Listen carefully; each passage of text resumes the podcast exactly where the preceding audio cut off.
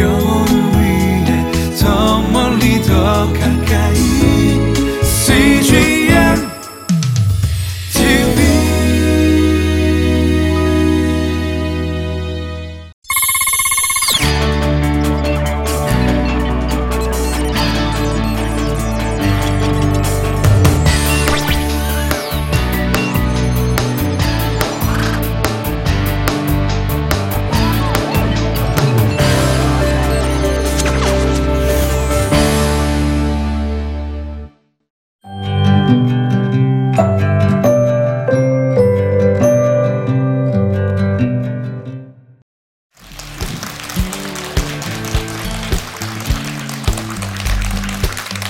안녕하세요.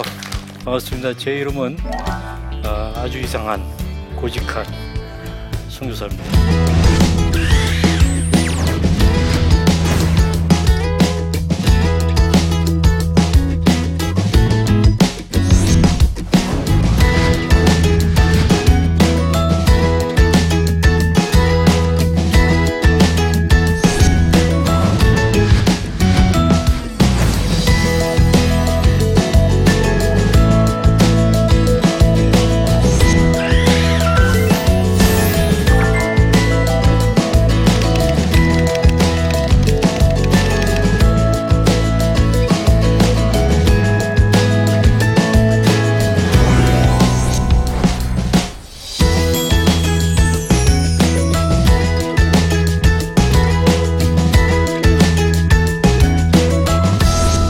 오늘 어, 청춘이라고 하는 그런 주제로 같이 나누도록 하겠는데, 아 근데 이제 제가 아, 오늘 나누고 싶은 것은 나이 불문 어, 이 청춘이거든요.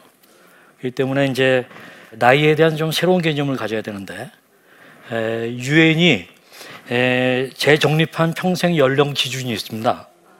이게 뭐냐면은 어, 17세까지가 이제 뭐 미성년자고, 그 다음에 청년이 몇 세부터예요? 18세에서 65세. 와 놀랍죠. 제가 올해가 64세인데 이제 이 좀 늙은 청년이죠. 그 다음에 66세에서 79세가 중년, 그 다음에 80세에서 99세가 어, 노년이에요. 100세 이후는 장수노인. 이제 100세 이후도 뭐 상당히 에, 그려지는 그러한 시대입니다. 그래서 어, 이제는 100세 시대, 뭐 120세 시대, 뭐 이렇게 에, 바라보는 그런 시대입니다. 그렇지만 제가 이제 청춘이라는 것은 20, 30대는 물론이고요.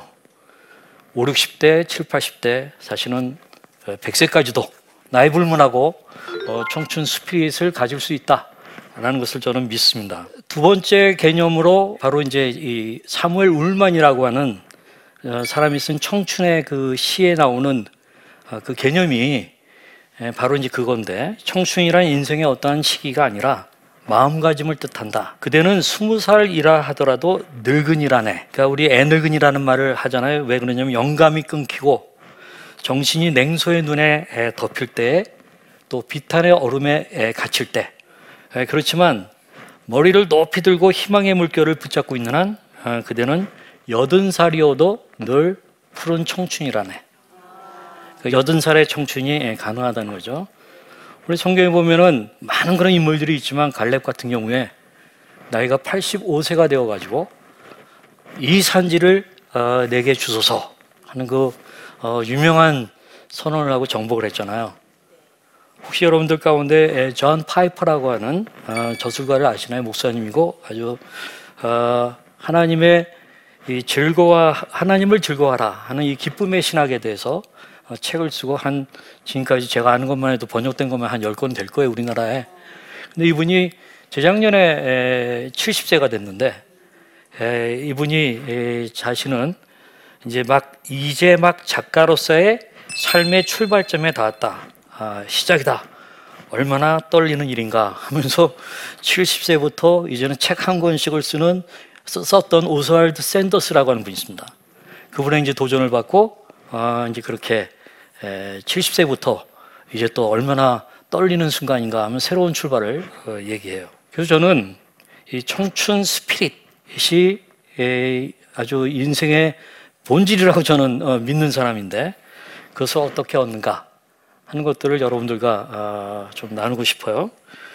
어, 이 사무엘 울만의 시 가운데 그대와 나의 가슴 속에는 마음과 마음의 안테나가 있어 인간과 하나님으로부터 아름다움과 희망, 기쁨, 용기와 힘의 영감을 얻는 한 언제까지나 청춘일 수 있네라고 얘기하는데 여기에 보면은 이제 마음과 마음의 안테나가 이렇게 돼 있으면 이게 나온다는 거예요. 그 청춘 스피릿이 그 청춘 스피릿에 해당되는 게 예를 들면 풍부한 상상력과 아, 왕성한 감수성, 또 어떤 의지력, 그리고 인생의 깊은 샘에서 솟아나는 어떤 신선함 또는 좌절하고 있을 때 희망을 갖고 있는 사람. 이게 이제 어, 청춘 스피릿이 있는 그런 사람들이죠. 그렇잖아요. 어려움을 물리치는 그런 어떤 용기, 뭐 안이함을 뿌리치는 모험심 이런 것들이 에, 저는 어, 청춘 스피릿이라고 생각하는데 이 청춘 스피릿을 어디서 나오느냐, 어떻게 얻느냐 어, 하는 것이 굉장히 에, 중요한 것이죠. 저는 그것을 여러분들에게 에, 소개하고자 합니다. 청춘 스피릿을 어떻게 얻는가? 예, 여기 보면 마음과 마음의 안테나가 있어 인간과 하나님으로부터 어, 이제 그런 스피릿을 얻는다 하는 얘기거든요. 그러니까 인간과 인간, 나와 다른 인간인데 청춘 스피릿이 충만한 인간을 말하는 거겠죠. 그래서 이제 그런 분들하고 만나는 게 굉장히 중요하고 또 그런 분들의 강의도 듣는다든가 대화를 한다든가 굉장히 중요한데 역시 이 책이 굉장히 중요합니다. 그런 분들의 책을 보는 거예요. 아, 주 대표적인 미래학자가 토피, 토플러인데 아, 이분이 이런 말을 해요. 신문맹자에 대해서 얘기합니다. 우리 문맹자에 대해서는 아는데 신문맹자는 뭐냐? 나는 글을 다 읽고 책을 읽을 수 있으니까 난 문맹자 아니야 라고 생각하면 아닙니다. 토플러의 말에 의하면 배움과 고의적으로 이즘, 그러니까 unlearning이라고 그러는데 고의적으로 읽는 거, 또 다시 배우는 거 그런 것이 없는 사람이 신문맹자다 그렇게 얘기하고 있어요. 그러니까 learning 일단 배움이 있어야 돼요. 뭔가 끊임없이 특별히 청춘 spirit이 충만한 분을 통해 가 그분의 책을 통해 가지고 좀 배워야 돼요. 그다음에 중요한 건 unlearning 우리 안에는 잘못된 관, 관념들이 굉장히 많아요. 잘못 옛날 지식들이 너무 많아요. 옛날 정보가 너무 많아요. 그걸 고의적으로 잊어버려야 돼요. 근데 그것은 책을 부단히 보는 사람들이 에, 갖게 되는 거예요. 그리고 이제 다시 릴런 좋은 곳이 좀 반복해서 보는 에, 그런 것들을 어, 얘기합니다. 아, 얼마 전에 이스라엘의 역사학자 아, 유발 하랄이라고 어, 이 사피엔스라는 책을 통해 굉장히 유명합니다. 이 사람이 그런 얘기를 했어요. 20대까지 공부한 걸로 평생 먹고 살았다. 하지만 앞으로는 나의 예순에도 여든에도 끊임없는 자기 개발을 해야 할 것이다. 구체적으로 뭘 새로 배워야 할지는 알 수 없다. 하지만 중요한 게 있네. 경직되어 있는 사람, 마음이 유연하지 않은 사람은 버티기 힘들 것이다. 그러니까 계속 learning 배우고, 그 다음에 unlearning 안 좋은 건 빨리 뽑아내고, 새 시대에 안 맞는 거 좀 뽑아내고, 그 다음에 릴러닝 그 좋은 것을 계속해서 어, 배워서 반복으로 자기의 뇌를 갖다 그렇게 좀 다시 한번 회로를 제대로 어, 정비하는 거죠. 그러면은 이제 어, 젊어질 수 있다 하는 그러한 어, 이야기입니다. 이제 두 번째로 어, 청춘 스피릿을 그러면 어떻게 얻느냐 해서 사무엘 울만이 하는 얘기는 마음과 마음의 안테나가 있어 인간과 하나님으로부터 하나님과 나 사이에 에, 안테나가 어, 필요하다 하는 그러한 어, 이야기입니다. 하나님의 가슴 속에 연결된 마음을 어떻게 알 수 있을까요? 그는 역시 하나님의 심정을 어, 가장 전달해 주는 어, 그분이 누구예요? 저는 하나님의 영, 성령이라고 생각을 어, 하거든요. 그 하나님의 성령으로 쓰여진 책이 뭐예요? 성경이잖아요. 예? 그래서 우리가 아, 이 하나님의 말씀과 또 그 말씀을 지으신 성령을 접하면 젊어질 수밖에 없어요. 사도행전 2장 17절에 아, 유명한 말씀 있죠. 하나님이 가라사대 말세에 내가 내 영으로 모든 육체에게 부어주리니 너희의 자녀들은 예언할 것이요 너희의 젊은이들은 환상을 보고 여기서 끝나는 게 아니라 너희의 늙은이들은 어떻게 돼요? 꿈을 꾸리라. 누가 아, 어떤 젊은이들이 환상을 봐요? 성령의 역사를 받는. 그렇죠? 심지어 노인도 꿈을 꿔요. 어떤 어, 노인요? 그냥 노인이 그냥 늙어지는 노인이 아닙니다. 어, 성령의 역사를 받는 그러한 아, 노인입니다.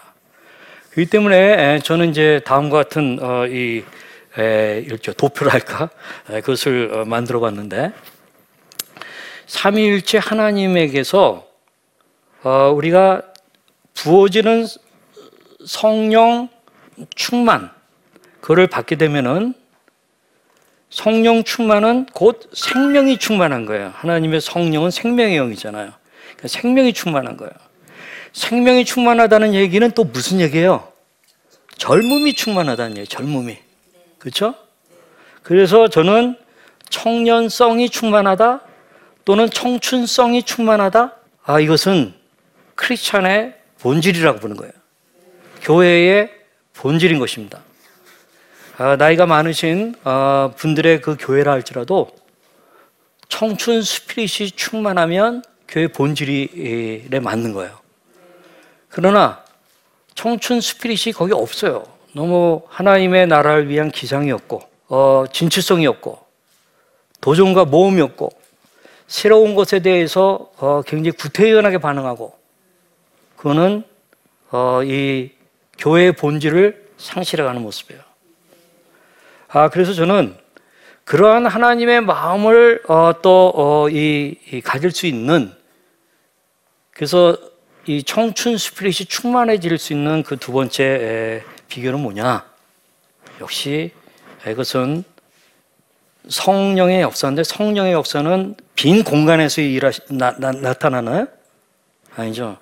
성령의 역사는 말씀을 통해서 나타나요. 우리가 에베소 6장 17절에 구원의 투구와 성령의 검, 곧 뭐예요? 하나님의 말씀을 가지라. 라고 어, 이야기하고 있어요. 그러니까 성령을 어, 받으면 젊음이 충만하고 청춘 스피릿이 충만해지는데 그것은 공간, 빈 공간에서 일어나는 것이 아니라 진공에서 일어나는 게 아니라 우리가 하나님의 말씀 속에 들어가게 될 때 성령의 검이 내 안에서 역사하셔가지고 나한테 청춘 스피릿을 어, 주신다 하는 그러한 어, 이야기입니다. 여러분, 우리가 성경을 읽고 싶은 마음은 다 있죠. 다 있죠. 근데 왜 성경을 잘 읽지 못하죠? 이유가 있습니다.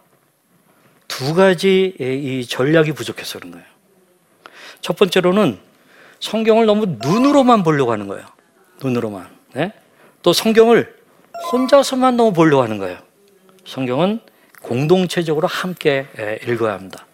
아, 이 미국의 유명한 고든 코넬스 신학교에 아, 이 제프리 아서스라고 하는 어, 설교학 아, 교수가 계십니다. 또 커뮤니케이션 쪽을 가르치시는 분인데 이분이 쓴 책 가운데 말씀을 낭독하라 하는 그런 유명한 책이 있어요. 거기에서는 어, 몇 가지 원칙을 얘기하는데 첫 번째 원칙이 뭐냐면 우리는 성경 말씀을 공동체적으로 읽도록 어, 명령받았다라는 거예요. 개인적이나 공동체적으로. 아, 느헤미야 8장에 보게 되면은 에스라가 이제 등장하는데 이 성곽을 다 지어놓고 에스라가 등장하면서 왼편에 에, 이제 여섯 사람, 오, 른쪽에 에, 일곱 사람 이렇게 세워놓고 성경을 낭독하죠. 그랬더니 많은 사람들이 그 성경을 어, 읽고 또 해석을 듣고 그들이 예, 울고 회개하고 삶이 다시 회복되는 그러한 모멘텀을 만들고 어, 그랬단 말이에요. 그것을 일주일 동안 어, 하게 됐어요. 성경을 어, 날마다 읽으면서 저는 바로 이런 일들이 오늘날 한국 교회에서 일어나야 된다고 생각을 해요. 유명한 설교자가 필요한 거 아니에요? 하나님의 말씀이 날 것으로 들려지는 생생하게 들려지는 그 현장 속에 우리가 같이 들어가면 돼요. 그러면 여러분, 설교자의 설교는 뭘 가지고 가는 거예요? 성경이죠. 성경이 더 파워가 있어요? 설교자가 더 파워가 있어요? 성경이에요. 어, 이 성경을 같이 듣는 자리에 함께 들어가는 건 돈 드는 일도 없어요. 사례비도 필요 없어요. 저는 어, 이런 일들이 일어나야 된다 봐요. 그 다음에 이제 또 한 가지 이 책에서 말하는 그 원칙이 있는데 뭐냐면 성경은 크게 소리 내어 읽혀지도록 어, 되어 있다 하는 그러한 어, 이야기입니다. 아, 제가 이제 드라마 바이블을 가지고 차 안에서도 들으면서 가는데 어, 인간의 잡념이 많, 저도 잡념이 많아가지고 듣다가 또 잊어버리는 거예요. 또 딴 생각하는 거예요. 심지어 들으면서도. 그래서 제가 안 되겠다 싶어가지고 아, 이 성경을 보면서 손으로 같이 따라가면서 읽는 거예요. 이 성우가 읽는 그거에 같이 따라가면서 저도 읽어버리는 거예요. 낭독하는 거예요. 그랬더니 그 말씀이 내 안에 그대로 들어오는 잡념에 의해서 내가 헷갈리지 않는 이 때문에 성경은 크게 소리내어 읽도록 되어 있습니다. 또 한 가지는 성경은 공동체적으로 함께 읽도록 어, 되어 있습니다. 디모데전서 4장 13절에 사도 바울이 젊은 목회자 디모데를 목회 훈련을 시키면서 아, 주는 컨설팅 하면서 주는 말씀이 있습니다. 4장 13절에 내가 이럴 때까지 읽는 것과 권하는 것과 가르치는 것에 전념하라. 읽는 것 함께 큰 소리를 내어서 읽는 것을 같이 듣고 또 그것에서 같이 나누는 그런 것을 말하는 거예요. 초대교회의 이 전통이 점점점 가면서 개인주의화되고 성경을 어, 자기 집에도 어, 세 권, 네 권씩 갖고 있죠. 너무 개인주의화 되면서 혼밥 먹듯이 혼독, 혼자 성경 보는 것으로 하다 보니 아예 안 읽게 되는 그런 현상이 예, 생기고 있어요. 그러다 보니까 아, 우리가 젊어질 수 있는데 젊어질 수 있는 비결이 없는 거죠. 그래서 제가 아, 드리고 싶은 것은 함께 성경을 읽음으로 같이 같이 그 말씀을 통한 성령의 역사를 받아가지고 청춘 스피릿이 살아나는 거예요. 그러면 젊어져요. 그 하나님 나라의 그 어떤 진취적인 사상으로 변해요. 저는 아, 그런 일들이 우리에게 있어야 된다. 정말 한국 교회는 청춘 차렷, 정신 차렷 하듯이 청춘 차렷 해야 될 시대입니다. 너무 고령화되어 있습니다. 저는 나이 많은 분들이 많다는 것 자체를 문제 삼고 싶지 않습니다. 청춘 스피릿이 없는 노인이 많은 건 문제가 되는 것입니다. 그것이 일어나도록 우리가 좀 기도해야 돼요. 그래서 청춘 크리스찬으로 이루어지는 청춘 교회가 되는 것이 가장 전략적인 교회의 본질 회복 운동이다. 저는 어, 그렇게 생각해요. 청춘 차렷, 나이 불문 청춘 스피릿. 이것으로 나갔으면 좋겠습니다.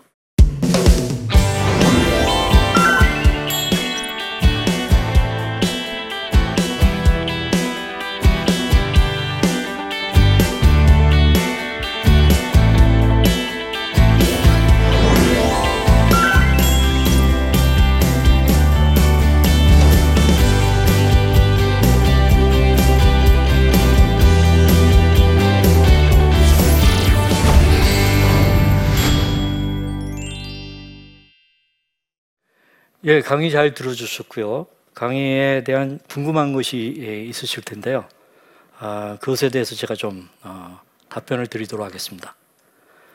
예, 첫 번째 질문이 예, 성교사님은 청년 전문 사역자로서 많은 청년들을 만나실 텐데 청년들과 만나며 세대 차이로 인해 어려움을 느껴본 적 있으신가요? 혹시 그렇다면 어떻게 예, 극복을 하셨나요? 당연히 제가 어, 이 45년째 청년 사역을 하니까 청년들하고의 이 세대 차이라든가 아, 그거는 뭐 어마어마하게 느끼고 있죠. 어떻게 극복하느냐? 일단은 극복하려 노력 안 해요. 일단은 어 제가 아재라는 거, 뭐 그거를 어 감출 필요도 없고, 그래서 뭐 괜히 아재 개그식으로 젊은 척하면서 하려고 하지도 않고, 나는 아재라는 거를 그냥 받아들이고 다만 아, 이 청년들한테 저는 질문을 던져요. 아, 그 질문은 아, 정명석을 말하는 건 아닌데 그 이니셜이 JMS예요. job, J, M, B, 그다음에 S, sexuality. 이 세 가지 이 주제는 젊은이들의 영원한 필요입니다. 이 때문에 제가 직업과 관련된 꼭 직업이 직업이 뭐니 이게 아니고요. 지금 네가 좋아하는 게 뭐냐? 뭘 가장 잘하니? 뭐 이런 거 물어보면 이제 뭐 어, 답변하기 쉽고 뭐 얘기하다가 야 금영역에 내가 잘 알고 있는 어떤 어, 프로페셔널이 있어 하고 쫙 얘기해주면 어 그게 반짝이죠. 그다음은 이제 제가 갑이 되는 거예요. 네. 그래서 청년들하고 어, 이 질문을 던져가지고 같이 풀어가면 어, 저보로 어, 젊, 젊대요. 네, 그렇게 얘기합니다. 네. 또두 번째 에, 질문은 저는 얼마 전에 은퇴한 60대 가장입니다. 요즘 무력감에 우울증까지 더, 어, 더해져 힘든 시간을 보내고 있는데요. 저 같은 사람도 다시 시작할 수 있을까요? 어디서부터 어떻게 에, 해야 할까요?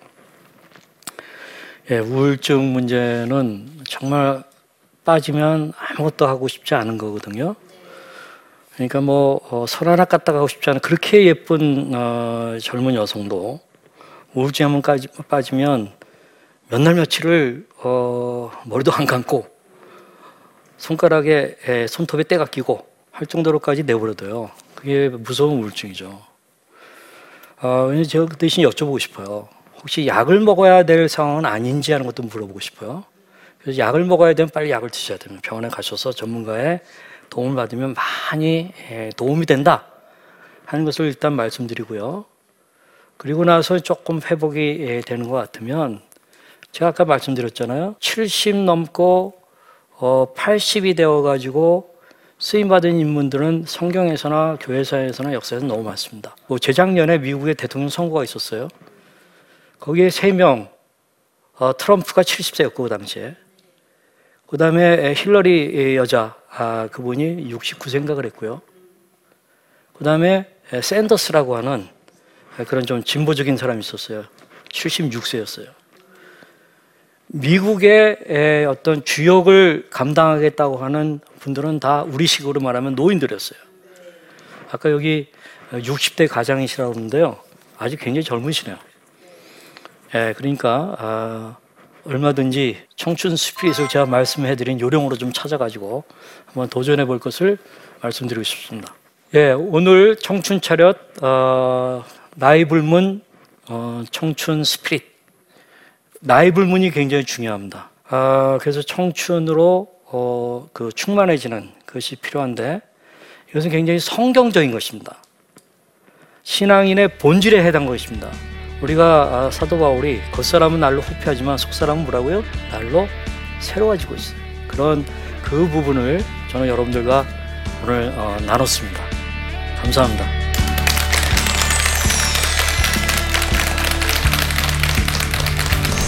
철저하게 자기 자신을 잘 알아야 돼요.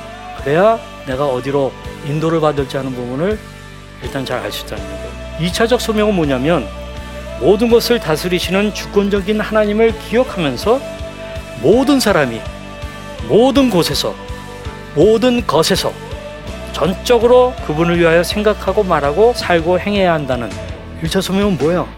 하나님 사랑해요. 그런 1차 소명에 충실하냐 하는 것을 어, 점검하면서 이렇게 해야 되는 것이죠.